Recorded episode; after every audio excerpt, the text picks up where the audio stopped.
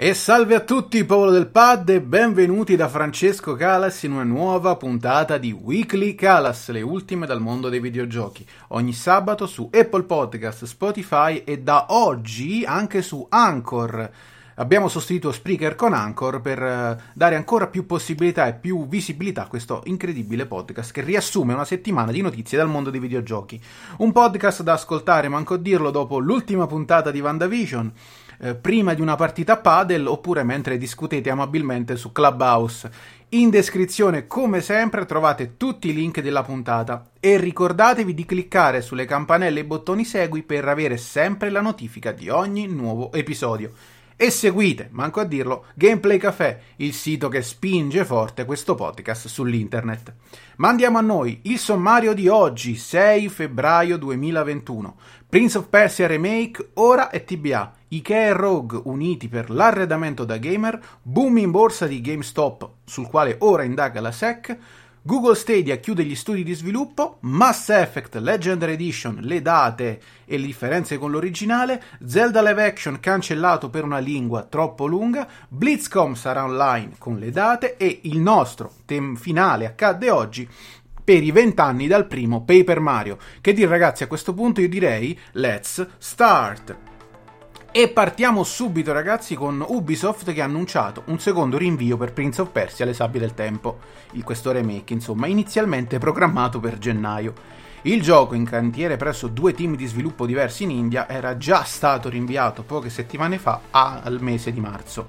Tuttavia, quanto riferito dalla casa transalpina, il gioco ha bisogno di più tempo per rispondere al feedback dei fan, che è arrivato copioso dall'annuncio ad oggi. Diversamente dal precedente slittamento, il gioco adesso è rimandato a una data da destinarsi, quindi TBA, il che lascia presagire una situazione più complessa che non sarebbe stato possibile risolvere in soltanto due mesi. Visti i risultati mostrati con i primi trailer, è forse un bene che siano, si siano presi più tempo per proporre un prodotto all'altezza del nome che porta.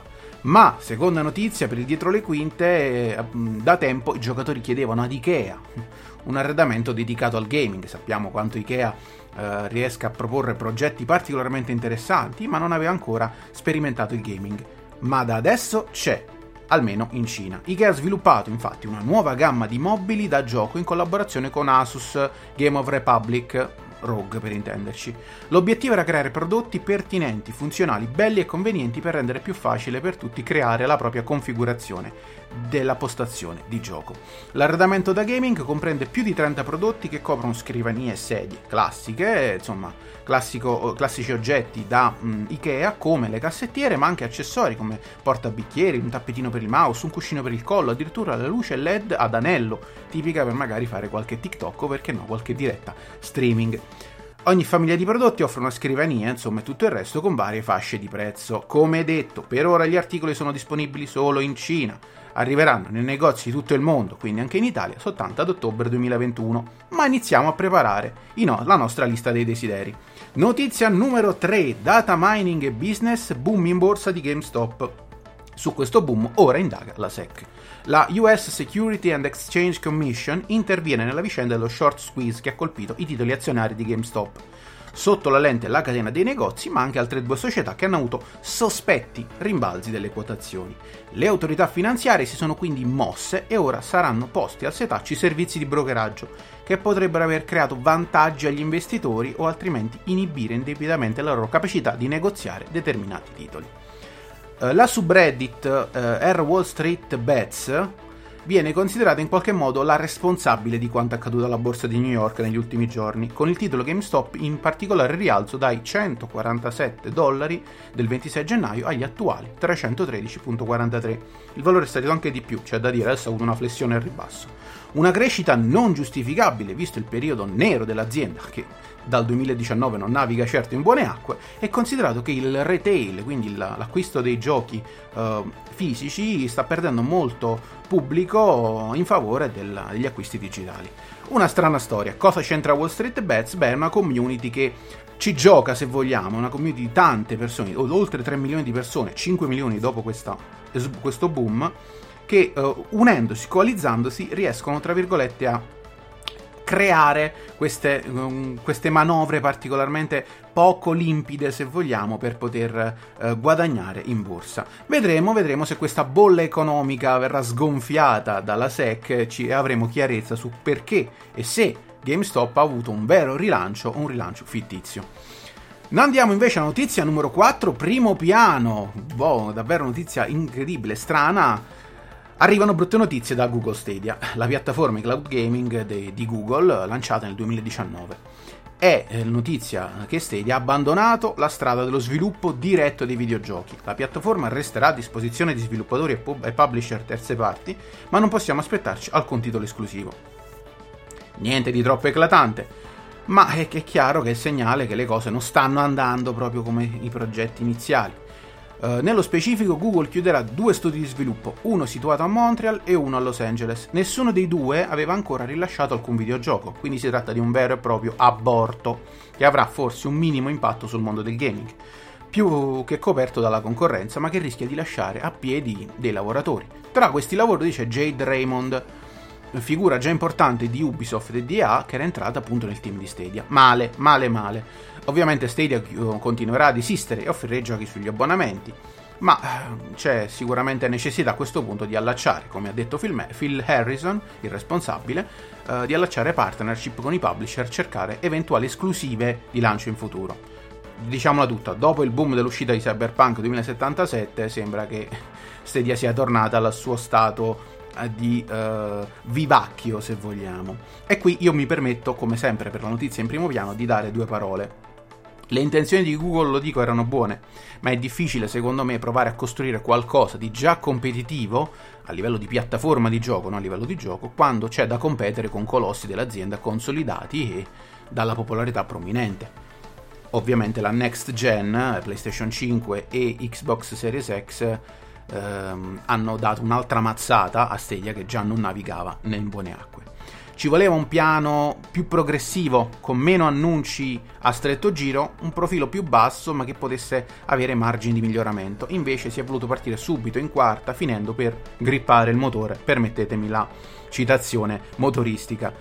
L'impazienza e l'impellenza, insomma, hanno fatto la loro male per Stadia, peccato perché è una bella traccia. Probabilmente Stadia ritornerà quasi sicuramente quando il cloud gaming diventerà cosa comune, eh, un modo normale di vedere il gaming. Per ora non è ancora completamente così. Ma andiamo alla notizia numero 5, la sorpresa Mass Effect Legendary Edition, la versione rimasterizzata e ammodernata, bella e leggendaria del titolo sci-fi di BioWare, arriva il 14 maggio su PC e console. I preordini sono già aperti su Steam e tutte le varie piattaforme, da notare che il gioco sarà inizialmente disponibile solo su Xbox One e PlayStation 4, con aggiornamento in, in un secondo momento per sfruttare le potenzialità delle console nuove di nuova generazione. Per ora non ci sono piani relativi a Nintendo Switch, ma un porting non è stato scartato del tutto. Ricordiamo che Mass Effect 3 arrivò su Wii U. Dopo molti anni, ma ci è arrivato. La trilogia dovrebbe supportare HDR e um, ehm, 4K,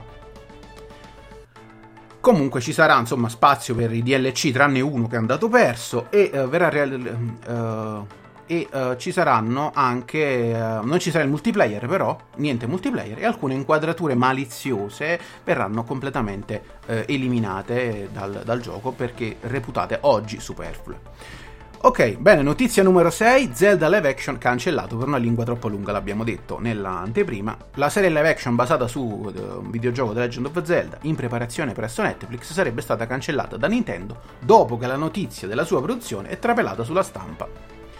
Narriamo, nel 2015 il Wall Street Journal riportò la notizia che Netflix stava lavorando a stretto contatto con Nintendo per trasformare The Legend of Zelda in una serie TV live action. Secondo il quotidiano sarebbe stata una, un trono di spade per famiglie, quindi una saga epica.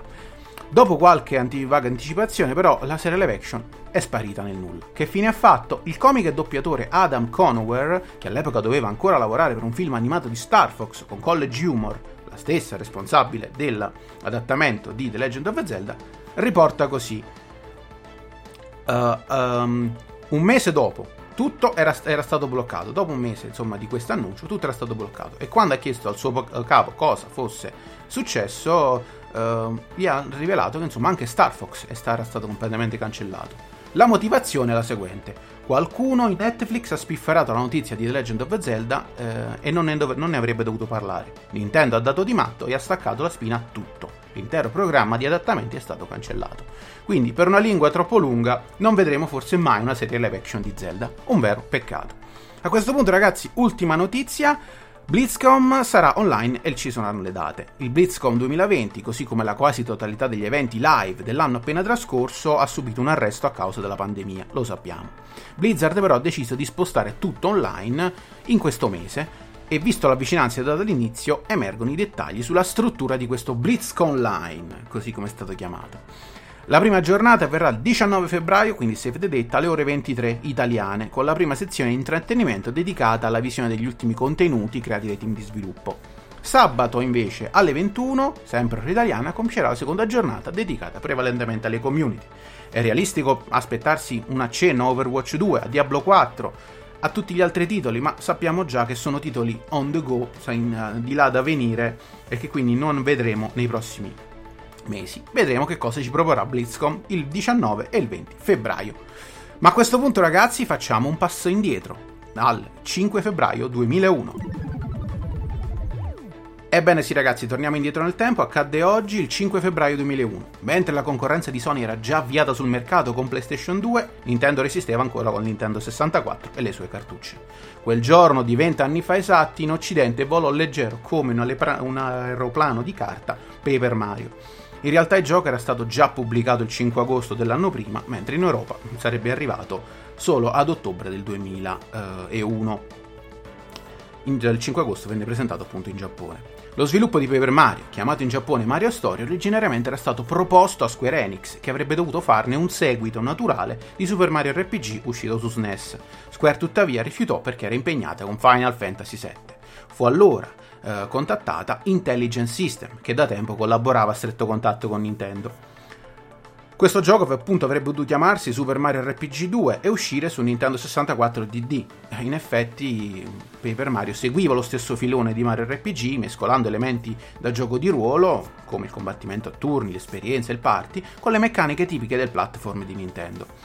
Il tutto venne arricchito con lo stile grafico e peculiare di uh, Ao, Aoyama, che debuttava proprio in quell'occasione come art director. Alla fine non uscì sul Nintendo 64 DD, ma uscì semplicemente come cartuccia normale.